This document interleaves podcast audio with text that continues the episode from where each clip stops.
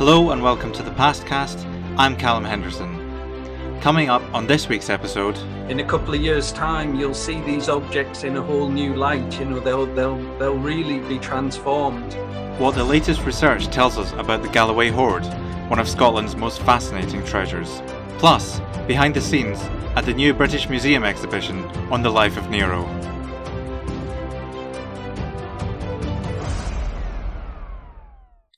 Thanks for tuning in. This podcast is brought to you by The Past, a brand new website that brings together the most exciting stories and the very best writing from the realms of archaeology, history, heritage, and the ancient world. You can subscribe to The Past today for just $7.99 a month by visiting our website at the-past.com forward slash subscribe.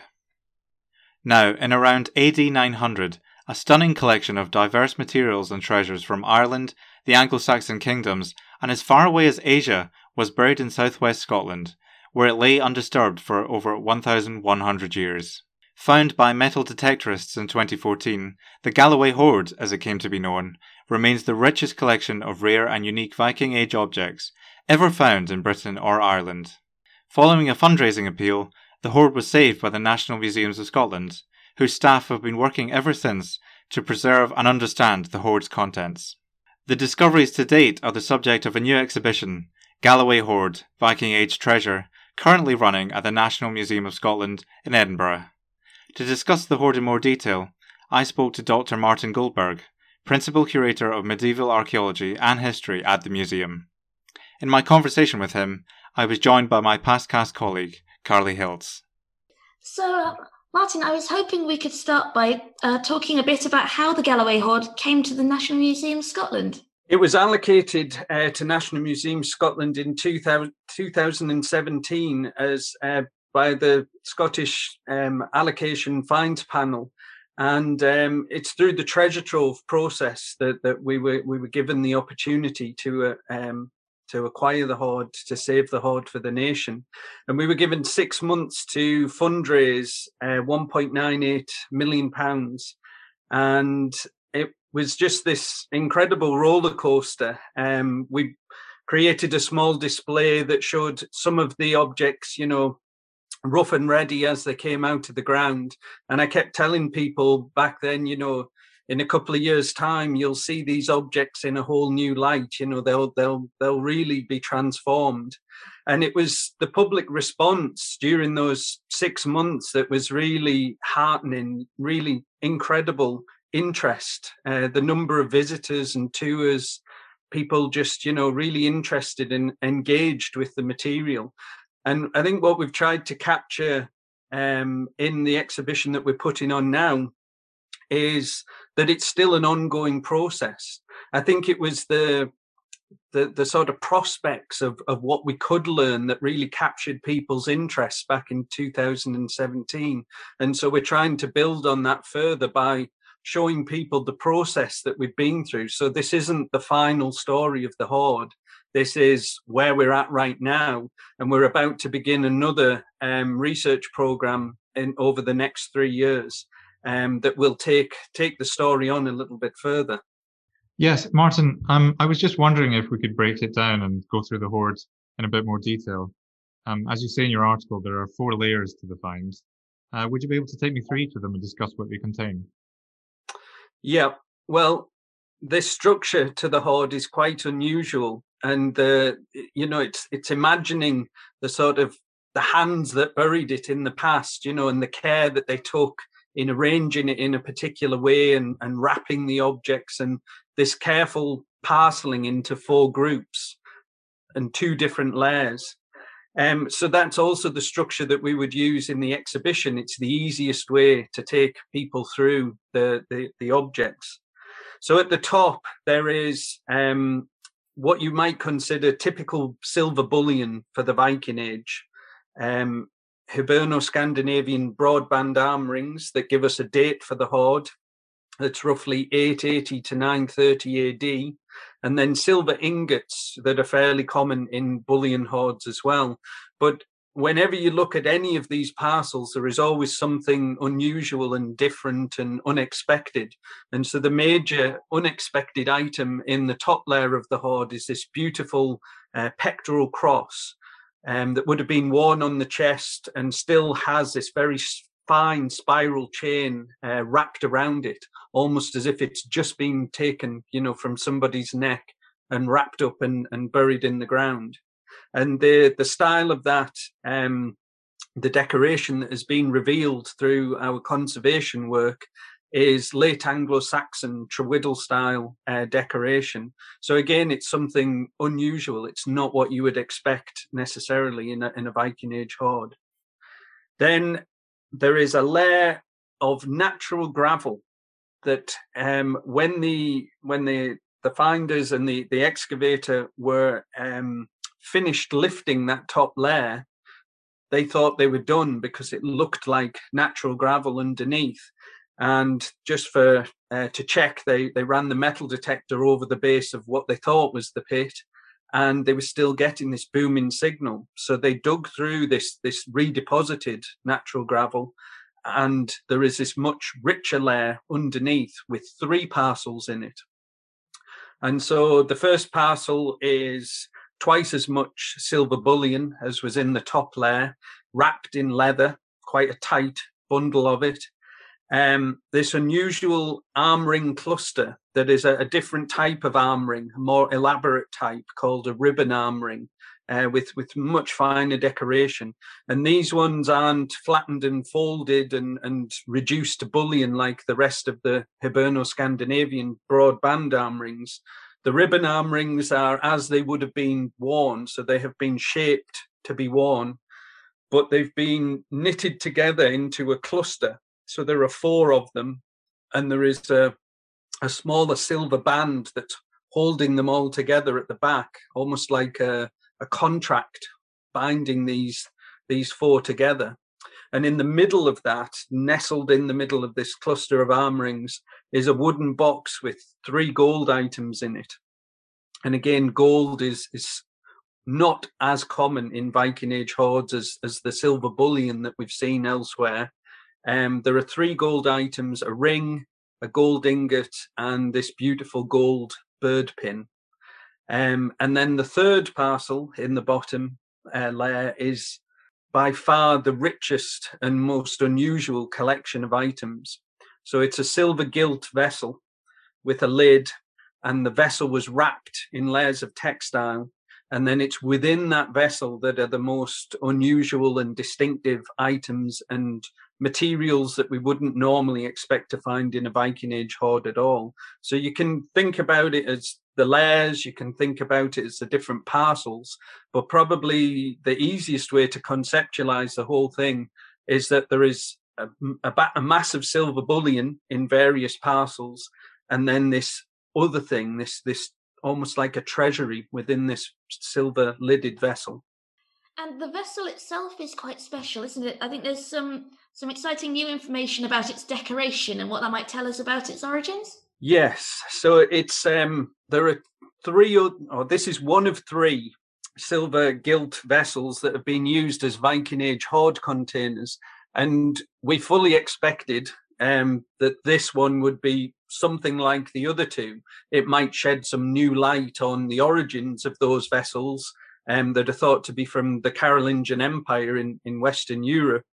Um, but we did uh, 3D X-ray imaging uh, in partnership with the British Museum, and then Glasgow School of Art have helped to stitch uh, that data together into a 3D model of the vessel.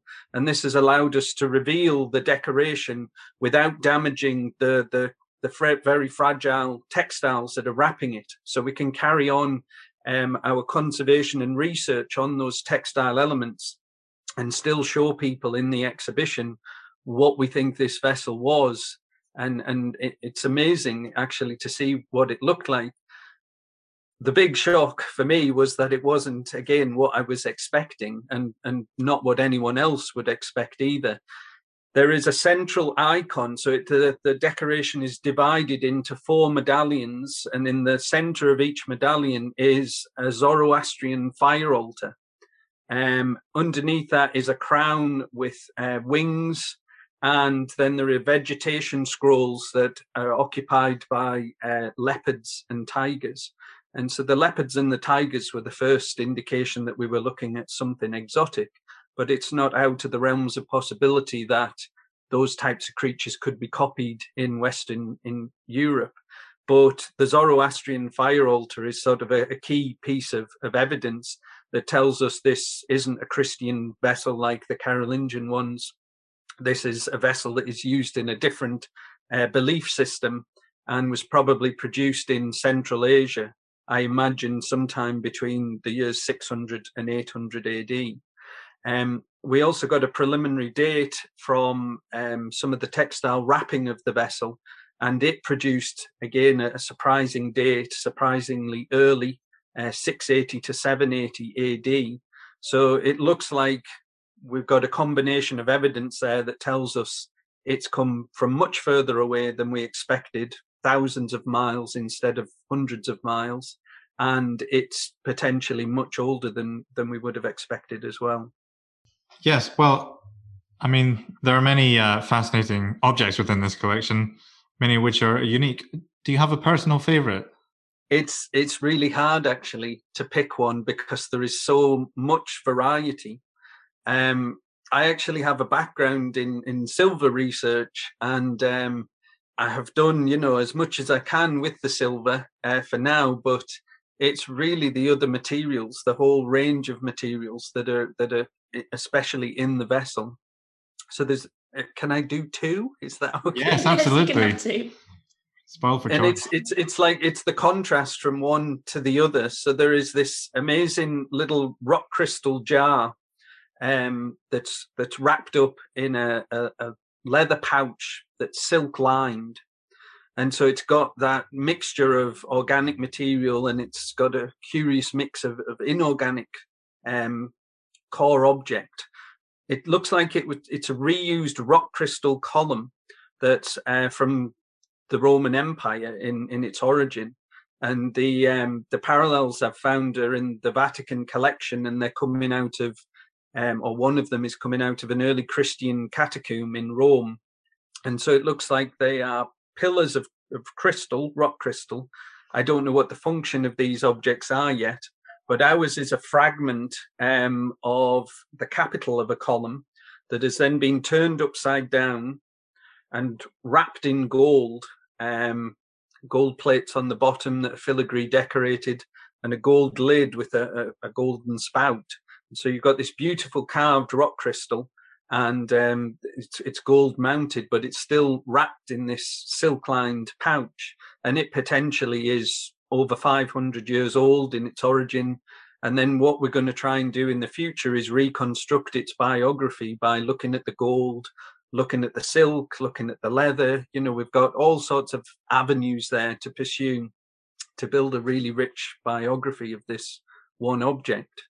And then I guess my second choice, because I'm I'm indecisive at the moment, it seems, is the other extreme again quite quite near this this crystal jar at the bottom of the vessel are two balls of dirt and um, we were just baffled at first by what these things were and why they were in amongst silk and gold and rock crystal and all of these sort of luxury materials and items.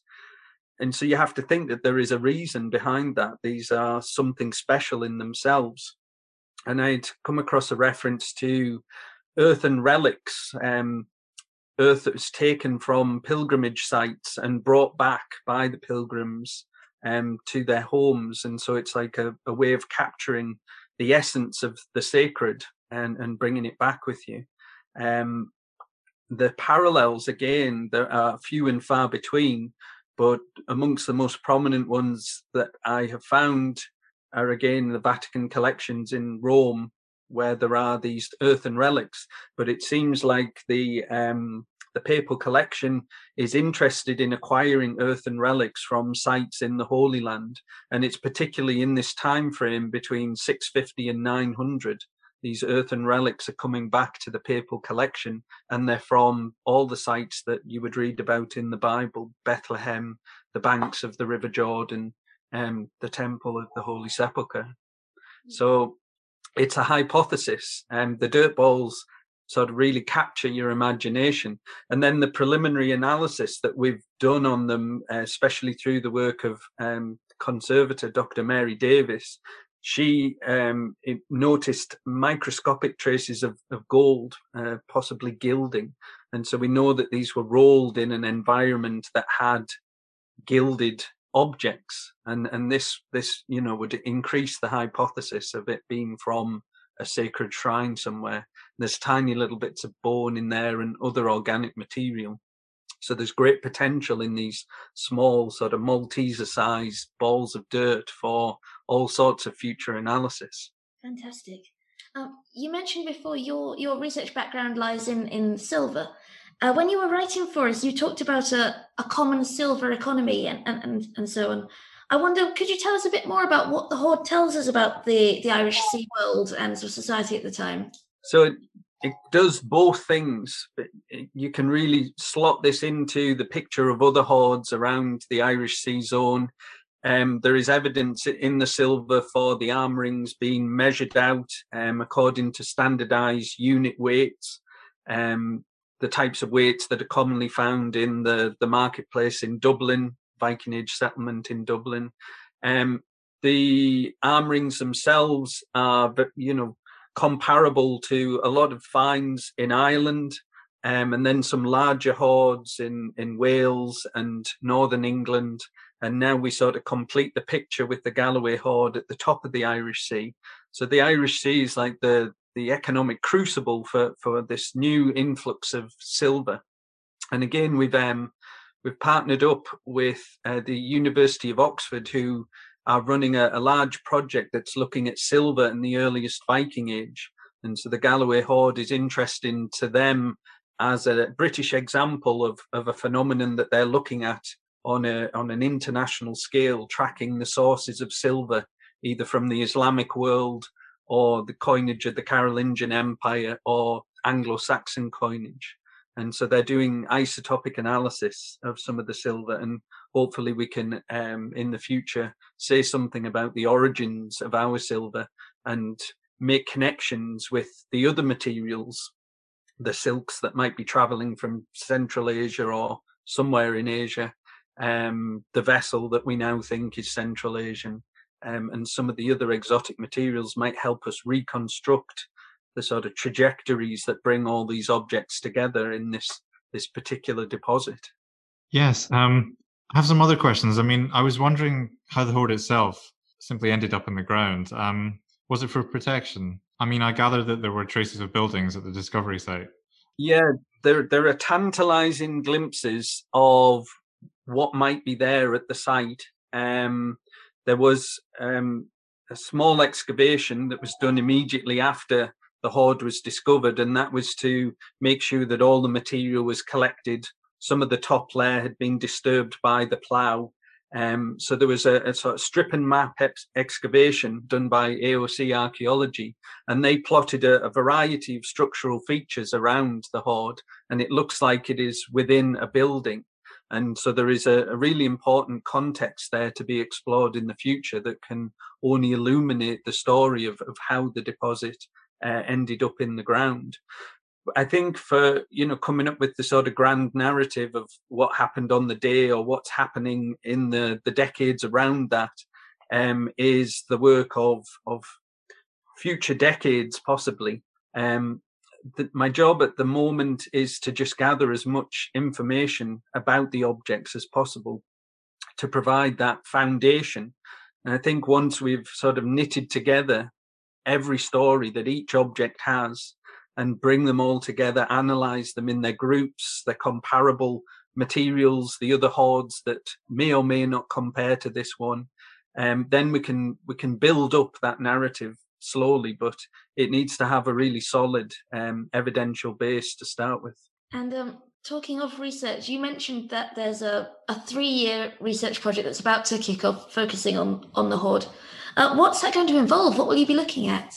So it's um, we're using this hoard as an example of um, the practice of hoarding. So what can we learn about the broader reason? So getting to the question that you just asked me, you know, why is it there?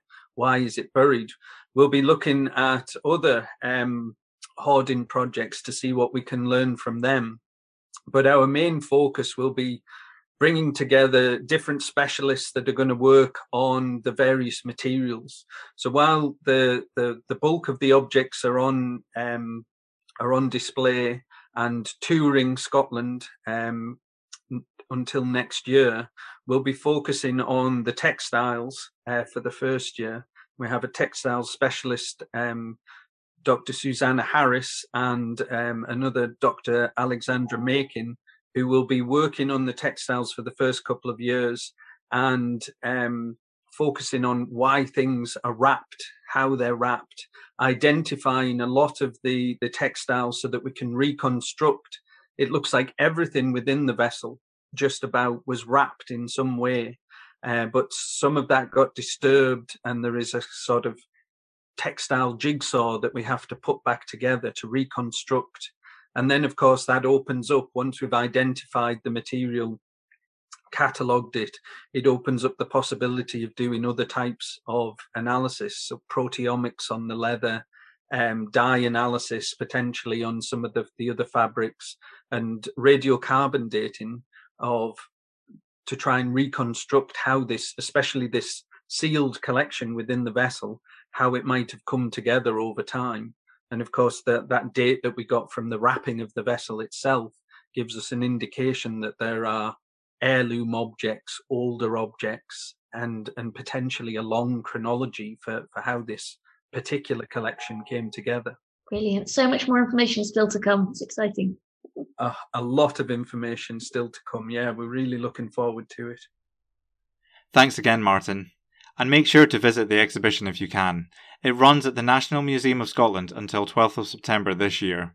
Entry is free with pre booked tickets, which you can order online at the museum's website. And don't forget to check out Martin's article for us on the Hoard, which is available to read now on the PAST website, as well as in the latest issue of Current Archaeology. But it's not the only gallery to have recently opened a fascinating show. In London, the British Museum has just unveiled a new exhibition on the life and legacy of Nero, who reigned as Roman Emperor from October 54 until his suicide in June 68 AD. Infamous for supposedly fiddling while Rome burned, this exhibition seeks to challenge the widespread image of Nero as a violently destructive tyrant and encourage visitors to see the figure in a new light. Earlier this week, I went along to the exhibition's press viewing and caught up with curator Francesca Bologna. Francesca, thanks very much for joining me. Um, we're actually in the middle of the exhibition itself.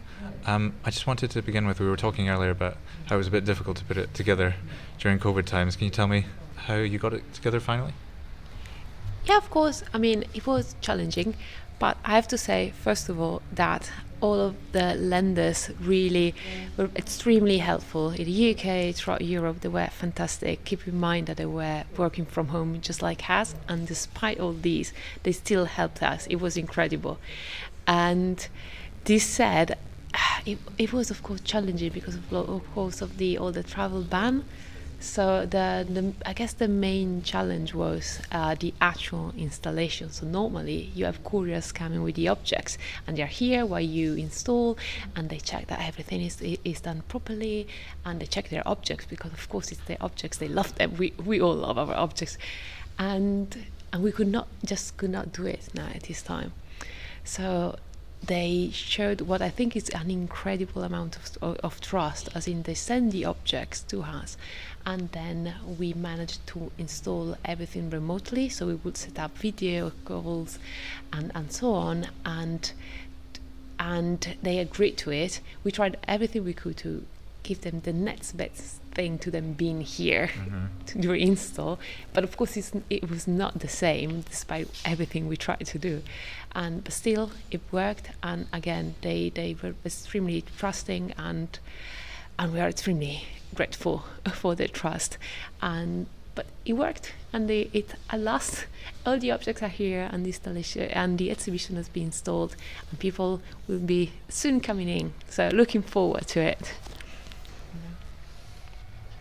I was just talking with some of my colleagues about how very striking the, the lighting, sometimes the lack of lighting, at least initially, is. Um, can you tell me a bit more about what your decision process in putting together the, the objects? Yeah. Okay, of course. Uh, so um, the uh, the designer's idea for this exhibition was to create this sort of idea of contrast between uh, backstage and center stage. So the lighting works in creating this sort of this idea of of drama the designers were trying to uh, to convey. So we have some uh, darker section where, however, by uh, lighting quite starkly the, the objects, we really bring them to life because, of course, on a sort of dark background, you notice them all the more. And then we have this big, what, what I, I call to myself, this beacon of light where we're sitting right now, mm-hmm. which is at the section where we talk about the the Domus Aurea, so Nero's palace. And I call it beacon of light because it's literally as you walk through exhibition, you see this this white, uh, luminous shape that's, that start taking shape, and when you enter, you are eventually in this sort of uh, domed uh, area where we try to recreate the famous uh, octagonal room of the Domus Aurea. So there was sort of also this uh, this idea. And lighting of course helped us in in reach this uh, this result which i hope people are gonna enjoy. Did you? Yes i think it's fascinating i have to say yeah. Do you think there's any individual objects that uh, visitors you look out for in particular perhaps your own personal favorites or ones that really challenge this um, idea of nero as a, a tyrant um, there's quite a few really but i think one of the uh, most striking, the one I particularly like, is um, this graffiti from Pompeii. So we literally have part of a wall that comes from a house in Pompeii where someone decided to scratch, of all things, a poem. A poem when he, he tells us about how uh, Poppaea, uh, which was Nero's wife at the time, and Nero made offerings to uh, the Temple of Venus in Pompeii. So I well first of all I, I love it because of the immediacy you just there you have the wall in front of you you can Im- almost imagine this person uh, scratching the poem on the wall and also also i think it clearly shows that well uh, the, these uh, people did not quite necessarily share this negative uh, view of nero that came down to us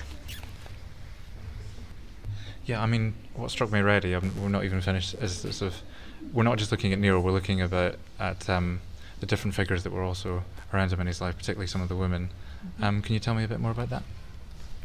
Yes, of course. Um, I mean, first of all, uh, women, uh, with this new political system, the Principate, started by Augustus, women, imperial women, reach a unprecedented preeminence. So the Roman world was not exactly a, uh, a word made for women. it was a male-dominated word. But with Augustus, uh, the, the women of the imperial family became extremely important. And we see it quite strikingly with Nero because, of course, there are quite some quite famous women in his life. Uh, and one of these is, of course, Agrippina. So Nero's mother, she under Claudius already, the previous emperor, she reached a unprecedented uh, preeminence and she continued to do so under Nero. We see at the very beginning of Nero's reign, she's almost like a co-regent, which is unheard of in the Roman world, and and she's not the only one. So of, of course the story goes, uh, Nero then has uh, Agrippina killed. And in, if we are to believe the sources, in a really far-fetched plan that involved a collapsible boat because apparently poison was too mainstream, and yeah, apparently he tried with poison, but she survived. So I mean, you have to get inventive at that point. So, so I mean, I, I'm joking about it, but just to, to stress that if we are just to believe the sources, the stories that come out are quite far-fetched sometimes. So we have Agrippina, which is of course plays an important role until uh, she is uh, killed or maybe forced to take her own life. That this is quite unclear.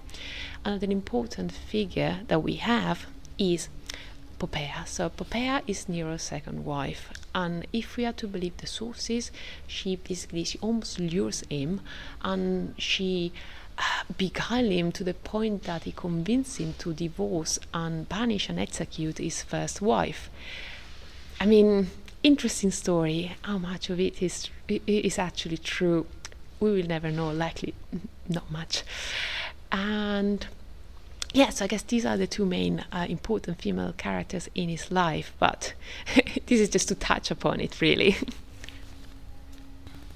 yeah, I mean, you've talked about how much we think we know about Nero and what what we possibly don't actually know. I mean, there's quite a lot about him that's unclear, and obviously one of the big subjects that the museum, the exhibition tries to tackle is that the his um his legacy, his reign as empire was written largely by people who were unfavourable to him, and the exhibition is really making an effort to challenge this. Would you say that's right? Yeah, absolutely. You exactly got the point. In a in a way, it is exhibition. Yes, it's on Nero, but the main uh, theme of the whole exhibition is about how history is written and how we should approach information uh, critically. So, in the case of Nero's, everything we, we think we know about him comes from historical accounts that were written after, he, after his death. And the point is, now we, we, we think about historians and historical account as something absolutely, or as objective as possible, as and, and as unbiased as possible. But actually, Roman historians, when they wrote history, they had a really clear agenda in mind. And in this specific case, all of these historians were writing where a new dynasty was in power. And in order to uh, present uh, this new dynasty uh, in the most favorable light because they came to power after uh, one year of civil war. Uh, the, so the best way to rep- to represent this new dynasty, the Flavians, in a good light was to basically uh, instead uh, represent the previous dynasty and especially the last of, of them in the worst possible light. Nero happened to be the last of the Julio Claudians. Of course, he suffered his uh, really uh, ugly uh, fate, and, and that's uh, essentially the origin of this very negative uh, uh, image we have of him, which has endured. Okay, Francesca, thanks very much. Just one last question. Do you want to talk a bit more about the graffiti? I'd love to know because it, it, it's sometimes you know we don't quite think of Roman Empire. Perhaps we don't. We think of it as objects and statues and stuff like that. But what about the graffiti that fascinates you so much? Um, I'm particularly fascinated by graffiti because they are so so immediate. I mean, it's historical account and literature from the time is is gives you an incredible amount of information, of course, but is these were these were works that were written with a lot of thought behind them, whereas graffiti they would just scratch on the walls. So we got this immediate sense of what the people would do and think at the time, and we have some graffiti in this exhibition, and not as many as there wouldn't be if, if it were for me. Uh, no, jokes aside, uh, we do have some graffiti uh, from Pompeii because, quite interestingly, we have uh, Nero is named quite a lot in Pompeii. Is actually the most named emperor in Pompeii, despite the fact that there were the other Julio Claudians uh, before him and a couple of the Flavians uh, after him. So that, I, I, think that's quite interesting. And we do have copies of some of the graffiti naming him and Poppaea, his second wife. Okay, thanks very much, Francesca. Thank you. I'll let you go on now. okay. I definitely encourage you to go see the exhibition if you can. It runs at the British Museum until 24th of October this year, and there will be plenty of coverage on it on the Past website very soon. That's all for this week. Thanks to my guests, Dr. Martin Goldberg and Francesca Bologna, and to Carly for joining me. If you enjoyed this podcast, please consider subscribing to us and sharing it around. The PastCast is available every week on Spotify, Apple Music, Anchor, and from wherever else that you get your podcasts. We hope you'll join us again soon.